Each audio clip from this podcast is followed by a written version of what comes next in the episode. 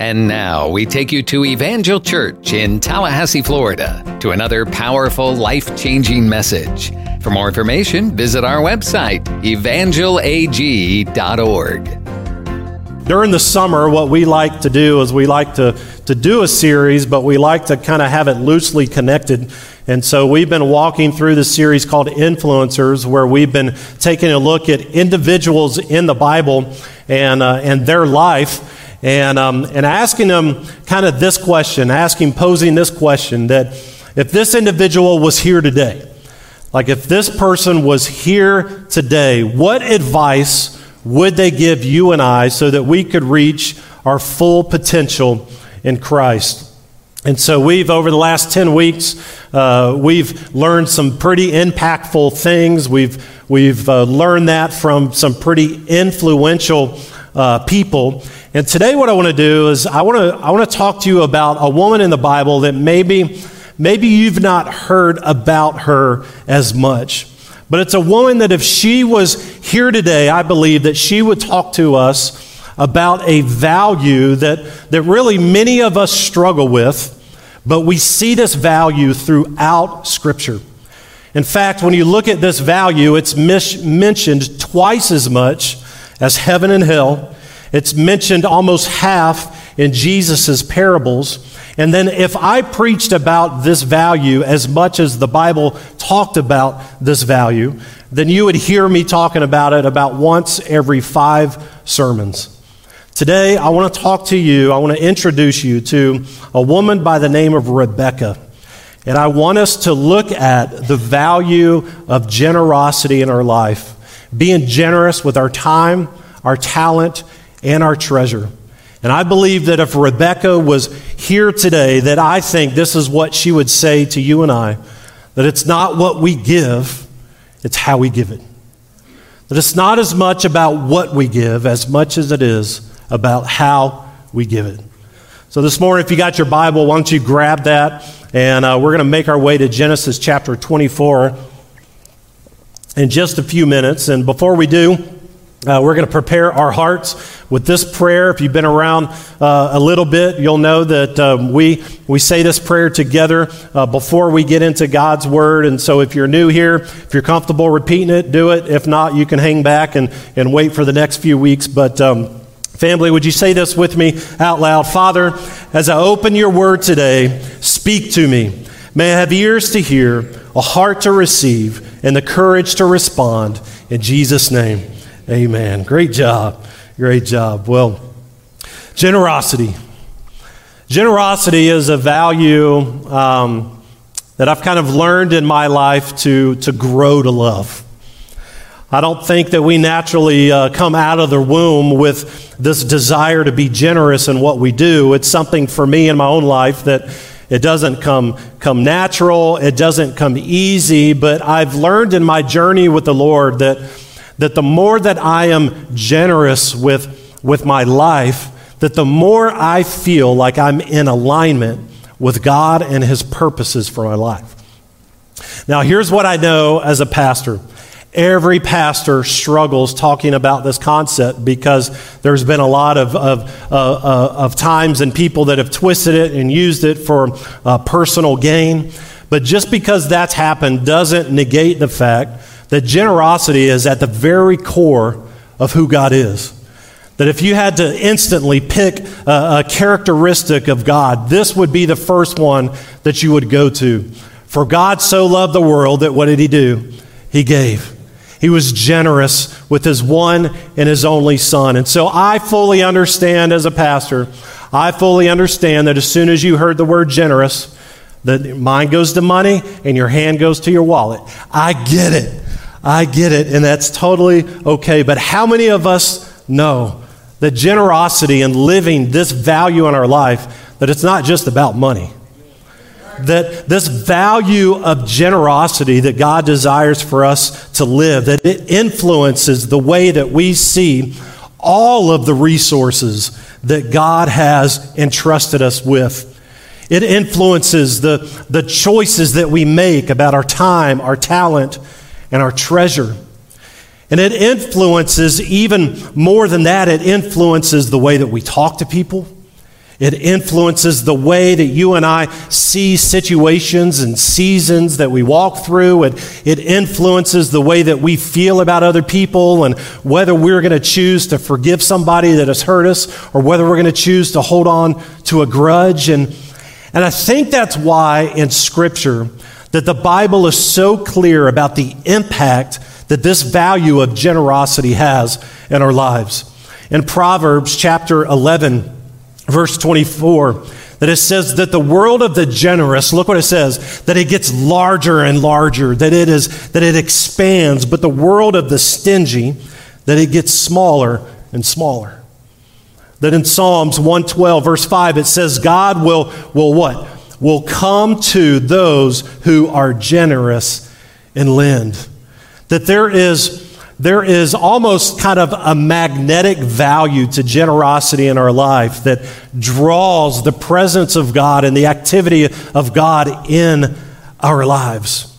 And what I've noticed in, in my 45 years, and I, I'm kind of in that sweet spot, I think, because I got enough, I got enough time behind me that I got a little bit of wisdom, but I still got enough time ahead of me that I can glean from others and not make as many mistakes along the way, right? So I'm kind of in the sweet spot. And what I've noticed in my 45 years is that there's two types of people. There's two types of people. You didn't get your signal. There's two types of people there's the have tos and the I get tos. That's my father in law. He told me that he was going to wear tennis shoes today, and if I held up the number two, that he'd go running around the auditorium. And I told him he didn't get a signal. Um, two types of people the have tos and the I get tos. If you've ever been around somebody that's a have to, they can suck the life right out of you, can't they? It's like everything that they do in life, there's this feeling that they, they kind of have to. It's like a, a grin it and bear it. And, and you see that, that perspective of life of feeling like we have to. And, and there's no way to keep that where, where my outside of walking with God is have to, but my inside of walking with God is a get to. Like, there's no way to keep those separated. That if we have this perspective of life of I have to, it naturally impacts our spiritual life. And so we look at opportunities like reading the Bible of, I, I, I have to do this, right? Or this, this principle of, of prayer that, that mm, man, I've got to pray. I, I, have to pray. I've, I have to pray more in my life. Or, or, or church, like, oh, I got to get up again and get the kids ready. And man, do you realize like how much arguing happens in the minivan on the way to church? And, and, and then we got to open the door and get out of the minivan. And it's like we got to put the smile on our face and make everybody think all is good. I've been there. I got three kids. I've done that. You know, the whole idea of, of, of, serving, the whole idea of giving is something that, that you feel like you have to do. And it just, it just becomes this, it becomes this kind of drag on your life. And, and then you get to get around the I get to kind of people. I don't know if you've ever been around those, but those kind of people, they just, they just bring energy into the relationship. They bring encouragement. They challenge us. Like, people that look at the opportunity to, to get into the Word of God and they wake up in the morning and they're like, man, I get to get into God's Word. I get the, these words that the Holy Spirit has influenced to human writers to, to impact my life and to lead me and guide me today. Or I get to get into the presence of God. I get to come in to church. I get to get my kids ready and I, I get to give, put them in the kids' church so that they can, they can develop the necessary values in their lives to become the little men and the little women of God that, that He's called them to be. I, I get to be in this place together with other believers, and, and I get to be in an amazing atmosphere of worship, and I get to sing to God, and, and, and, and, and I get to do it in a way to where nobody can hear me, but I can still sing, and, and it sounds great from my ears, but I know that it sounds awful, and, and, and I get to be able to sit here, and I get to be able to receive some, some of God's word and some inspiration to help me live my life and to be all that God has called me to be. I, I get to, to get up and to kind of rush to get to church in the morning so that, that I can be at the front door. I can bounce some babies on my knee or I can, I can hug some necks and I can serve. I can make coffee so that when people come in and they can hardly keep their eyelids open and, and they get that coffee and it's, mm, and it's warm and, and they hold it and they kind of squeeze it and they drink it and, and, and, i get this like i get this like deep down like amazing feeling when i see the smile on their face and i get to. Like i don't know about you but that's the way that i want to live my life. And those are the kind of people that i want to be around people that that look at life, that have the perspective of life and following Christ as, as I get to do this, not I have to do this. You see, generosity is less about what we give and it's more about the heart behind what we give. It's more about how we give. And I think that's what we're going to see in Genesis chapter 24 in Rebecca's life. Now, I want to set up this story real quick. Rebecca is, is Abraham's future daughter in law. So, the story that we're going to be looking at today is before she gets married to his son Isaac. And you may remember Abraham, we talked about him a few weeks ago. Abraham, man, he got this bold promise from God, right? Like step outside of your tent in the evening, look up at the sky, and, and, and he sees all the stars that are in the sky, and God gives him this, this promise that your descendants will number the stars. I mean, think about that promise. And we saw in Abraham's life that, that just because he had a promise didn't mean it all came easy right? There was a gap between the promise and the fulfillment of the promise. How many people have ever been in the gap before, right? The season of waiting where you've got a word from God, but it hasn't come to pass yet. And, and we find Abraham, and, and, and he makes some good decisions and he makes some bad decisions in the gap, but he's in the gap and he's getting older. Isaac is beginning to get older, and he recognizes that if Isaac doesn't find a spouse, then the promise can never be fulfilled. And so here's what happens. Abraham calls over his, his senior servant, and, and his senior servant's name is Eliezer, and, and, and gives Eliezer the mission of a lifetime. Here's the mission Go find a wife for my son. Now, I don't know about you, but that sounds a little weird to me because why wouldn't Isaac go find his own wife? Like, let, let the boy go find his own wife. But did you know the custom of those days was it was the parent that chose the spouse? I don't know about you, but I'm all for bringing that custom back. I got three kids, and um, listen, I'm, I'm, I'm taking cash or check or credit card. But think about the pressure that was on Eliezer's like life in that moment. The pressure of him having to be the one to find Isaac's spouse, to be the one that was like like directly connected to the promise of God on Abraham's life to be fulfilled. And the fact that Abraham and Isaac, man, they aren't even going to be there. And the pressure is on him to choose the right one. Now, watch what happens in Genesis chapter 24, starting in verse 10. It says this that the servant left, taking him 10 of his master's camels loaded with all kinds of good things from his master. So, some gifts and uh, some jewelry and all that stuff. And, and he set out to Aram Naharaim. I don't know if I got that right, but it sounded like I did. So we'll keep going. And made his way to the town of Nahor. Now, Nahor is Abraham's brother. Verse 11 says, He had the camels near, uh, oh my gosh, kneel down, near down, near the well. Say that. Near down, near the well. outside the town.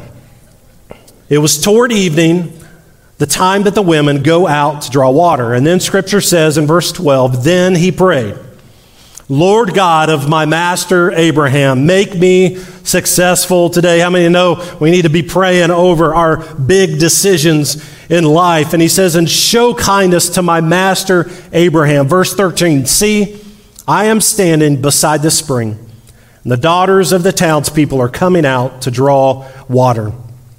Now, what Eliezer's uh, doing here is what the Old Testament refers to putting out a fleece. And it gets its name and its practice from uh, the story of Gideon in Judges chapter 6. And it's this, this idea that, that God, if you will do this, that then I'll know that I need to do this. You got that? God, if you will do this, then I will know that I need to do this. Now, now this is a practice and a custom in the Old Testament. Uh, they did not have the Holy Spirit in their lives then. We have the Holy Spirit in our lives. Um, and maybe that's why um, putting out a fleece was never mentioned in the entire New Testament writings. And so I believe that that's because our uh, leading uh, is supposed to come from the Holy Spirit, not laying out fleeces of God, if you'll do this, I will do this. But, but here's the fleece that Eliezer prays in verse 14. He says, May it be that when I say to a young woman, Please let down your jar that I may have a drink, and she says, Drink, and I'll water your camels too, let her be the one that you have chosen for your servant Isaac. By this I will know that you have shown kindness to my master.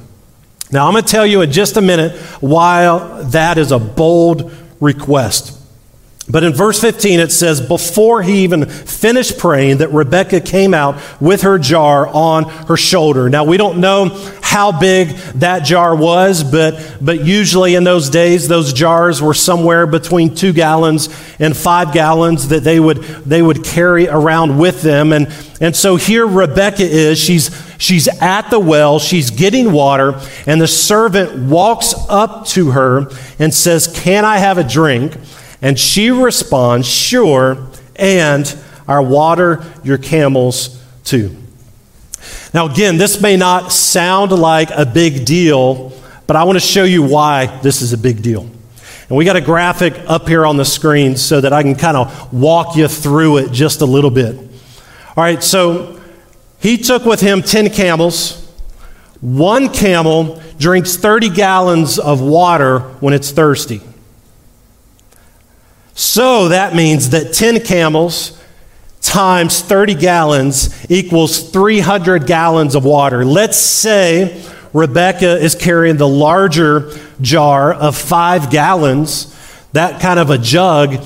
It would take her 60 trips back to the well and back to the camels, back to the well and back to the camels, 60 trips for her to be able to bring 300 gallons of water to these 10 camels. Now, let's say that, that 60 trips um, equals three hours. So let's say that three minutes per trip. So let's say it takes her three minutes to fill up the five gallon jug, to kind of walk it to wherever the camels are, to be able to allow them to drink, and then to go back. That that takes three minutes. That would take her three hours to be able to give water to all 10 of these camels. Now, five gallons of water actually weighs 42 pounds. So imagine 42 pounds times 60 trips equals 2,520 pounds that Rebecca ends up carrying. This is not just like a casual, oh, like, like our dog where we like give her water like once every two days. Um, this is not some just casual, I mean, this is a major um, major deal that Rebecca is doing when she says, Not only am I going to give you something to drink, but I will, I will give your 10 camels something to drink too. And, and think about the fact that Eliezer is a complete stranger. Like a complete stranger kind of walking up, and she didn't even think twice to go above and beyond to serve him and, and to care for his camels. And, you know, you probably know as well as I do that that kind of mentality to go above and beyond and, and to be able to respond to a need from a, a total stranger is something that really is complete contrast to the culture that we're in today. Like our human nature does not want to go out of our way to be inconvenienced, to spend three hours that was totally not, not, not put in her calendar and not planned for. Like the whole idea of having to go through all of those trips and the amount of weight that she um, had to carry. Like our human nature is, is to not just do stuff like that. I mean, when you think of our society and, and our culture today, it's, it's more about expecting a lot with only hoping to give a little, right? It's, try, it's hoping that we get as much as we can with as little effort as possible. And, and we see this attitude really creep into our spiritual lives, where even our spiritual lives and our relationship with God, we want all of what God has to offer us, but we want to give Him as little as we possibly need to. And friend, when we think about generosity and we think about Rebecca and what she would have to say to us today, I believe she would be sitting right down here on the front row and she'd be, she'd be amening and she would jump up in this moment and she'd be like, No, no, like you guys, you have it all wrong. Like the, the perspective that you have on life and the way that you look at your possessions and the things that you have, that, that you've got it all wrong. That the kingdom of God and the life of being a Christ follower is about having the right motives. It's about how we live our lives, and it's about going above and beyond what is expected in order to make a difference in the lives of other people. I wonder if that value is the reason why Jesus made this statement in Luke chapter 6 that if somebody asks for your coat, what do you do? You give them your shirt also. That Jesus says if they ask you for, it. please don't ask me for my coat tonight because I just, it's been a long time since I worked out and um, it won't be pretty for any of us. Um, but Jesus said if they ask for your coat, give them your shirt too. He's saying go above and beyond. And what you see from the story with Rebecca, if you keep reading, is that in essence, Eliezer proposes to Rebecca with, with a bunch of, of jewelry. And, and I find it fascinating that Rebecca says yes to Isaac sight unseen. Like, Rebecca had no idea how ugly Isaac might have been. And Rebecca's like, yeah. And um, Guys, I think that says something about the power of jewelry with the women in our life. And so, uh, I don't know, but it's in Scripture. And so, um, and so Rebecca ends up marrying Isaac, okay? And because of her generosity, an entire nation begins. The nation that God ordained to carry his salvation into the world. What an amazing story, and what an amazing champion of, of generosity. It's not as much about what we give as it is how we give it. Today, I want to give you just three quick, quick principles from Rebecca's life that I think we can take this value and this idea of generosity and, and live it out in our everyday life. The first one is this is that generosity is a decision, it's not a feeling. Generosity is a decision, not a feeling. There's a pastor in Georgia, uh, pastors a large church. His name's Andy Stanley. And he makes this statement. He says, Choices lead, feelings follow. Choices lead, feelings follow. In other words, if we are to sit back and to wait to feel the feeling of being generous. Generous with our time and our talent and our, our treasure before we are actually generous with those things, then we will never be generous. If we sit back and wait for the feeling, it'll never happen. And the reason why is because generosity goes totally against our human nature. I mean, why I got three kids, why when, when kids are born, what's the first word that they normally say? Mine, right? Isn't it? Mine, mine. It's, it's the stingy attitude that even from, from birth and even from the beginning stages, um, no matter what kind of environment they grow up into, there's this, this idea of this is mine. And it doesn't matter how many years we add to our life from that moment, that perspective on the things that God has entrusted us with um, doesn't change a whole lot. That it really does take a, a move of God in our heart to get us to a place to where we quit looking at the things that He's blessed us with and quit calling them mine. Church, as Christ followers, being generous and allowing this value of generosity to operate in our life means that we have to make a decision to live that way, not wait for the feeling to take us there. And Jesus put it this way in Matthew chapter 6, verse 21. And this is a, a, a scripture that gets um, that people get backwards all the time. He said this He said, For where your treasure is, there your heart will be also. That where your treasure is, there your heart will be also. And we, we assume that what Jesus is saying here is that our money follows our heart. That as we feel something, that we invest in those things. But what Jesus is trying to help us see, now remember, our kingdom and the way that we look at things is completely different than the way that God looks at things. Like, I think sometimes we have this perspective of God that He's bigger than us, but we struggle to have the perspective of God that He's smarter than us. And God has this kingdom principle that it's not, it's not that money follows our heart, it's that our heart follows our money. That it's a decision that you and I have to make in our lives.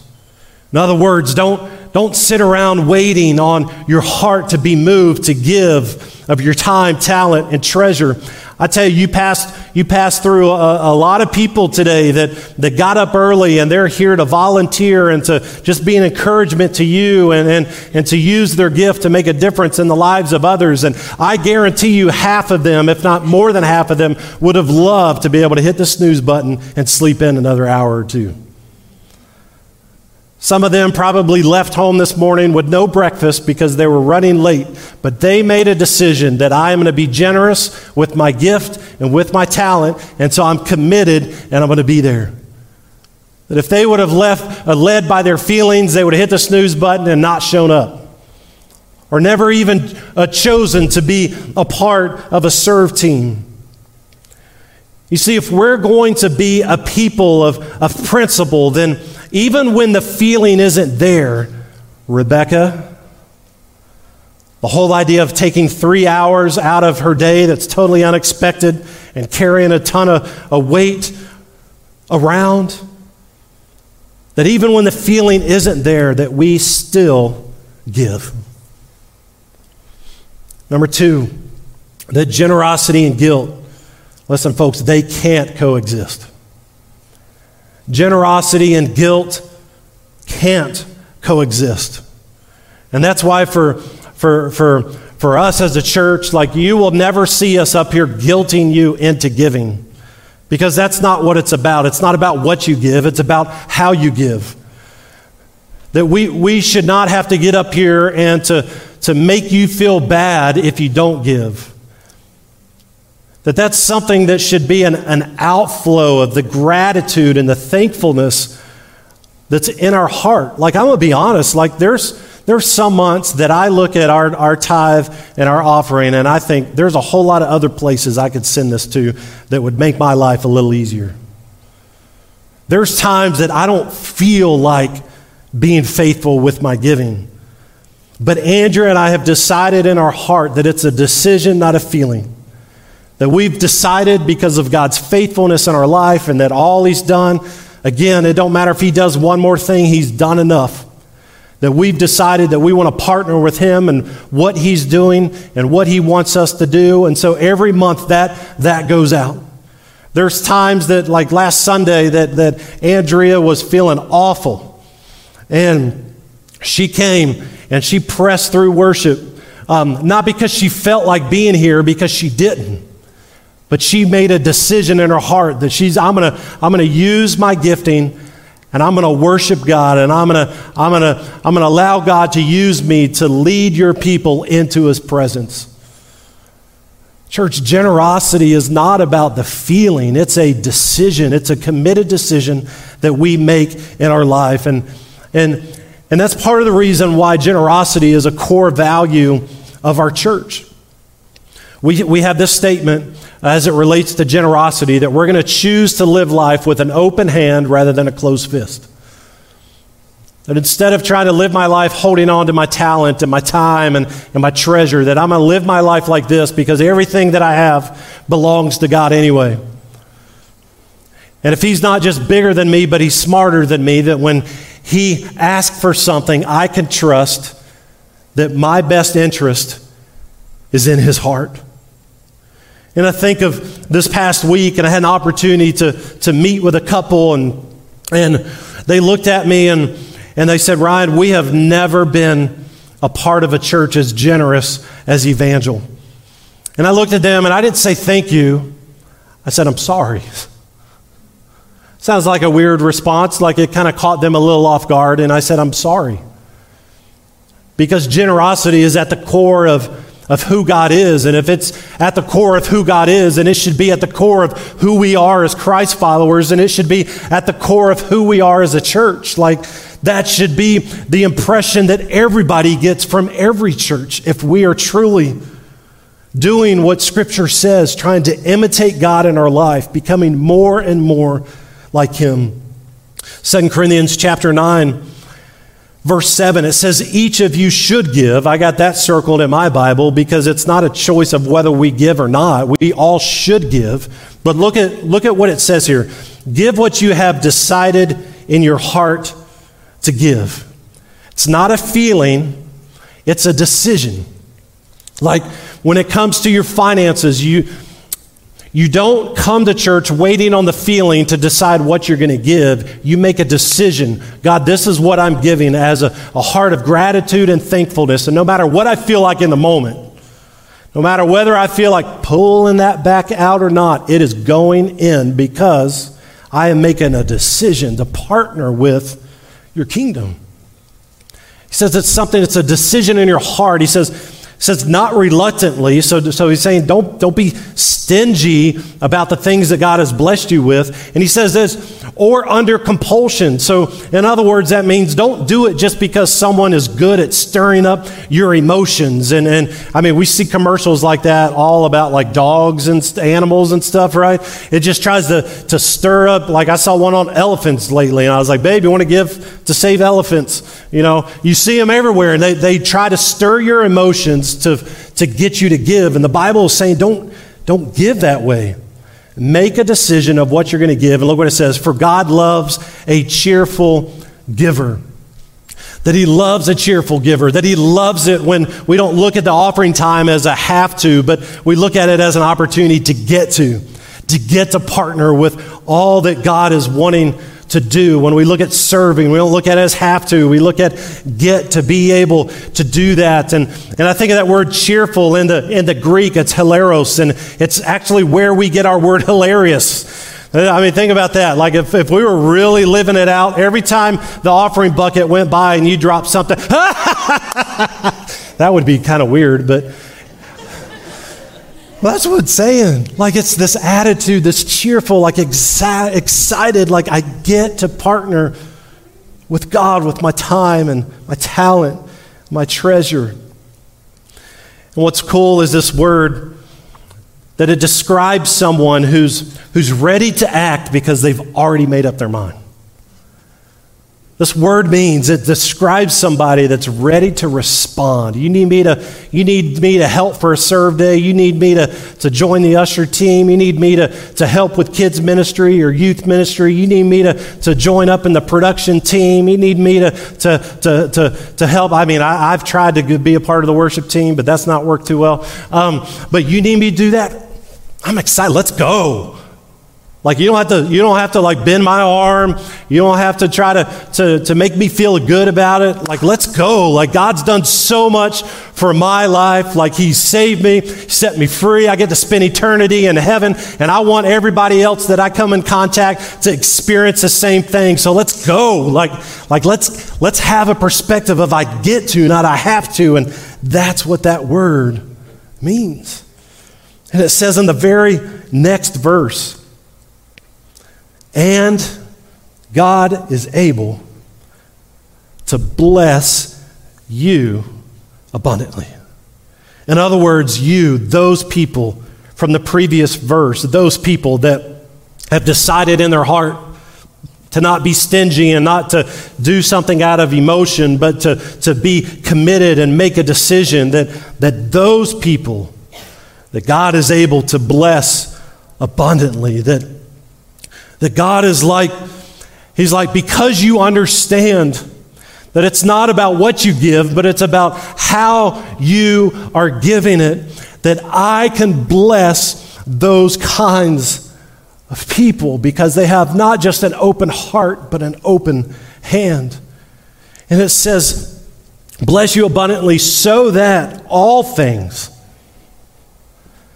all things, in all times, having all that you need, that you will abound in every good work, meaning your job, your marriage, your relationships, your, your emotions, that, that those areas of your life abound, as Proverbs chapter 11 said in the beginning, like your world gets bigger and bigger, not smaller and smaller. And friend, that's the way that I want to live my life. And that's the way that I want our church to, to operate and to be, that, that, that we become a people that gets to, not has to. That we look at this opportunity to worship together of, man, we get, to, we get to go to church today. I get to see my friends. I get to meet new people. I get to encourage somebody and I get to receive encouragement. Like, I get to. Let's go. Like, generosity. And then number three, I'm going to close with this, and the worship team can make their way up quietly. Number three, that God will always give you more than He gave up. God will always give you more than He gave up. Now, our worldly perspective, again, God's ways are not our ways, right? Our ways, thanks and this is where it's been distorted in Scripture through um, a prosperity gospel, which is as God blesses us so that we can have more, that we can gather, and that's just not biblical. We are supposed to be a conduit of His blessing. As He blesses us, we bless other people. It's not, the blessing is not for us to hoard and, and to keep to ourselves. And, and what we see here in, in giving more, our mind goes to here God's mind goes to there. That He will always give you more than what you gave up here. And we see that here in Matthew chapter 10, verse 42. It says, And if anyone gives even a cup of cold water to one of these little ones who's my disciple, truly I tell you that that person will certainly not lose their reward. And this um, word reward in the Greek, that it's, it's one that implies that you and I, that we're going to be paid back for our generosity in heaven, that, that, that it awaits us there. Paul speaks of the same reward and the same idea that God will always give you more than you gave up. He says in 2 Corinthians chapter 5 verse 10, he says for we must all appear before the judgment seat of Christ. Friends, we're all going to appear one day at the judgment seat of Christ. And the purpose of that is so that each one of us may receive what is due us for the things done while in this body, whether good or bad. The friend, at that judgment seat, two things are going to happen. One, if we've lived away from God and apart from God, And at that moment, we receive the penalty, the payment for our sin. But if we've lived a life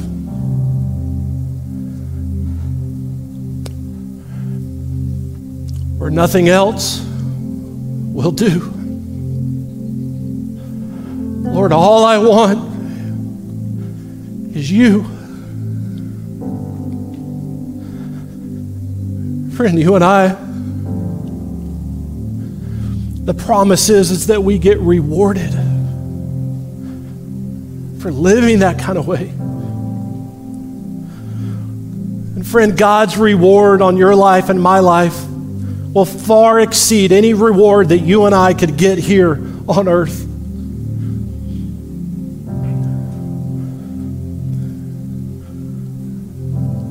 It's not about what we give, that it's about how we give it. Friend, what Rebecca did that day, it was an inconvenience. I mean, it cost her greatly, both of her time and her energy.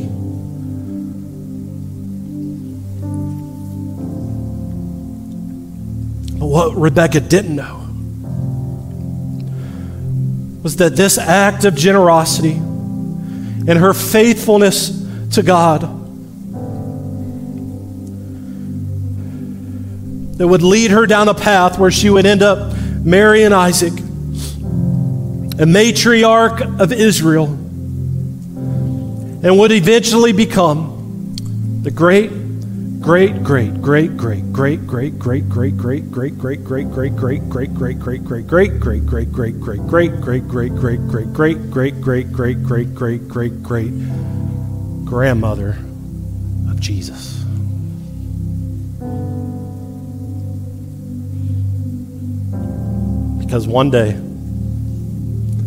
one moment,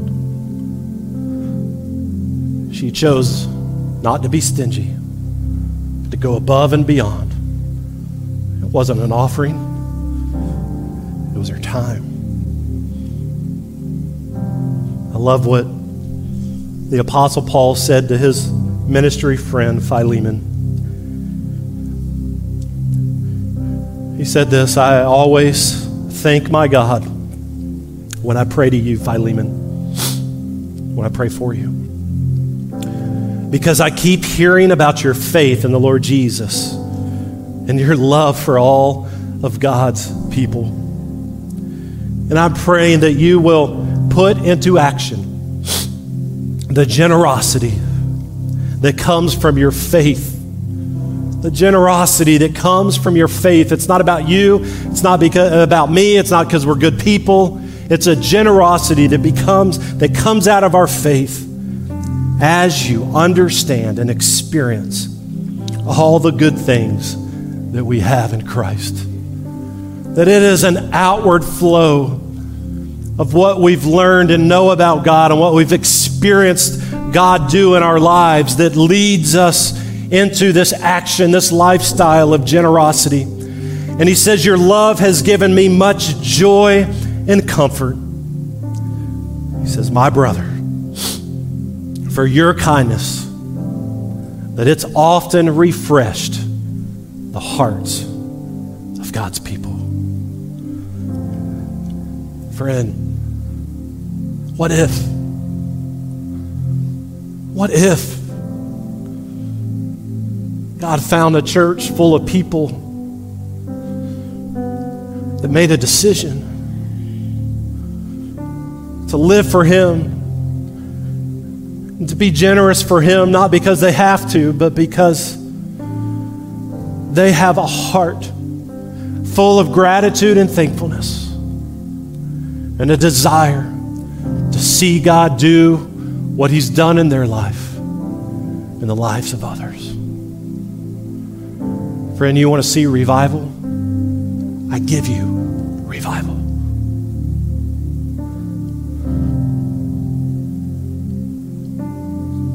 Culture wouldn't know what to do with that. Some of the people that have been the most influential in your life have been the most generous. Friend, I believe God is calling this church to be a light in a dark place. It's not because of a nice sound system and fancy lighting. Because of how we live our lives and the decision we make not to keep it to ourselves, but to share it with every single person we come into contact with. Would you bow your head with me today? Father, we thank you. We thank you. God, for your word. We thank you for your son. Lord, may we never lose sight of the significance of our sin. May we never lose sight, no matter how bad we think we were as a person or how good we think we were as a person, that God, we still are sinners in need of a Savior. And so, Father, I pray that God, you would birth a Rebecca spirit within us. But Father, we would be a people and we would be a church that doesn't live life and look at the things you've entrusted in us with the closed fist. Father, with an open hand. God, we'd be a people that doesn't live for you because we have to, but we live for you because we get to. With every head bowed and eye closed, maybe there's somebody here today, or maybe you're watching online and you'd say, Ryan, I've, I've never I've never made a decision to surrender my life to God. Or maybe you're here today and maybe you've drifted. You're feeling that right now. You're feeling the, the tug of your heart because you recognize it. you've drifted from God. And friend, that's the Holy Spirit trying to pull you back in. You know, the greatest act of generosity was the act that God took when He gave His one and only Son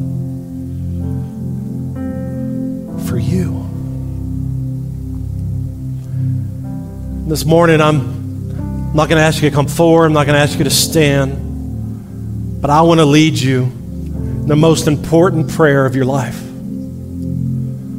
How do you receive this amazing gift from God?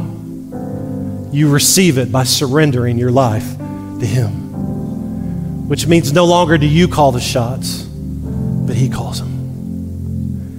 And if that's you today with every head bowed and eye closed, I want you to just slip up your hand for just a second. You can put it down. I just want to see who I'm praying for. Yeah, yeah, yeah. If you're watching at home, online, maybe you're maybe you're listening on the podcast in the car on the way to work. If that's you today. I want you to say this prayer with me Jesus, thank you for dying for my sins. Forgive me for living life my way. Today I choose to surrender to you. Come live inside of me and change me into the person you want me to be. In Jesus' name, amen. Amen. Church family, would you give it up for those that made a decision, came back to the Lord today? We pray right now that God uses this message to plant good eternal seeds deep into your soul. For more information, visit our website, evangelag.org. Evangel's all about making the name of Jesus famous and his church glorious. We love God, love people, and love life. And we're here for you, working to help draw people from impossible situations into a loving and friendly circle of hope where answers are found and acceptance is given. We invite you to join us for any of our services, Sunday mornings at 10:30 and Wednesday evenings at 7. We're located at 2300 Old Bainbridge Road in Tallahassee. We have fantastic programs for kids and youth and small groups to make deeper connections. And we pray that God blesses you richly and abundantly as you continue to seek Him first in all of your life.